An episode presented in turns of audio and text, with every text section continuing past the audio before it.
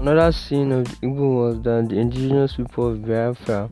IPOB, which the federal government has popularized among the Igbo youth and elders alike, formed the Eastern Security Network ESN to guard their forests where no less than 250 herdsmen camped.